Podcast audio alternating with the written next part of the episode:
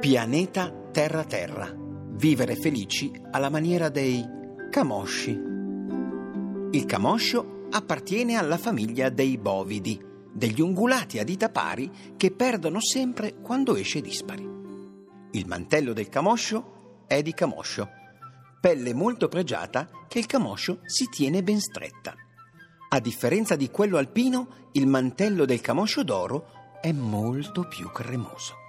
Il camoscio alpino trova il suo habitat naturale tipico sulle montagne, sia per il clima freddo, sia perché in città ci sono troppi negozi di scarpe. I camosci vivono in gruppi guidati da femmine che proteggono e crescono i loro piccoli, aiutandosi tra di loro. Una sorta di asilo nido, ma senza la retta. I maschi, invece, sono separati dal gruppo. Si fanno vedere solo nel periodo riproduttivo e non pagano gli alimenti. Solo in alcuni casi, quando la femmina si allontana, è il maschio che si prende cura del piccolo. I camosci, dunque, a differenza degli esseri umani, riescono a gestire l'affidamento dei figli senza bisogno di un avvocato.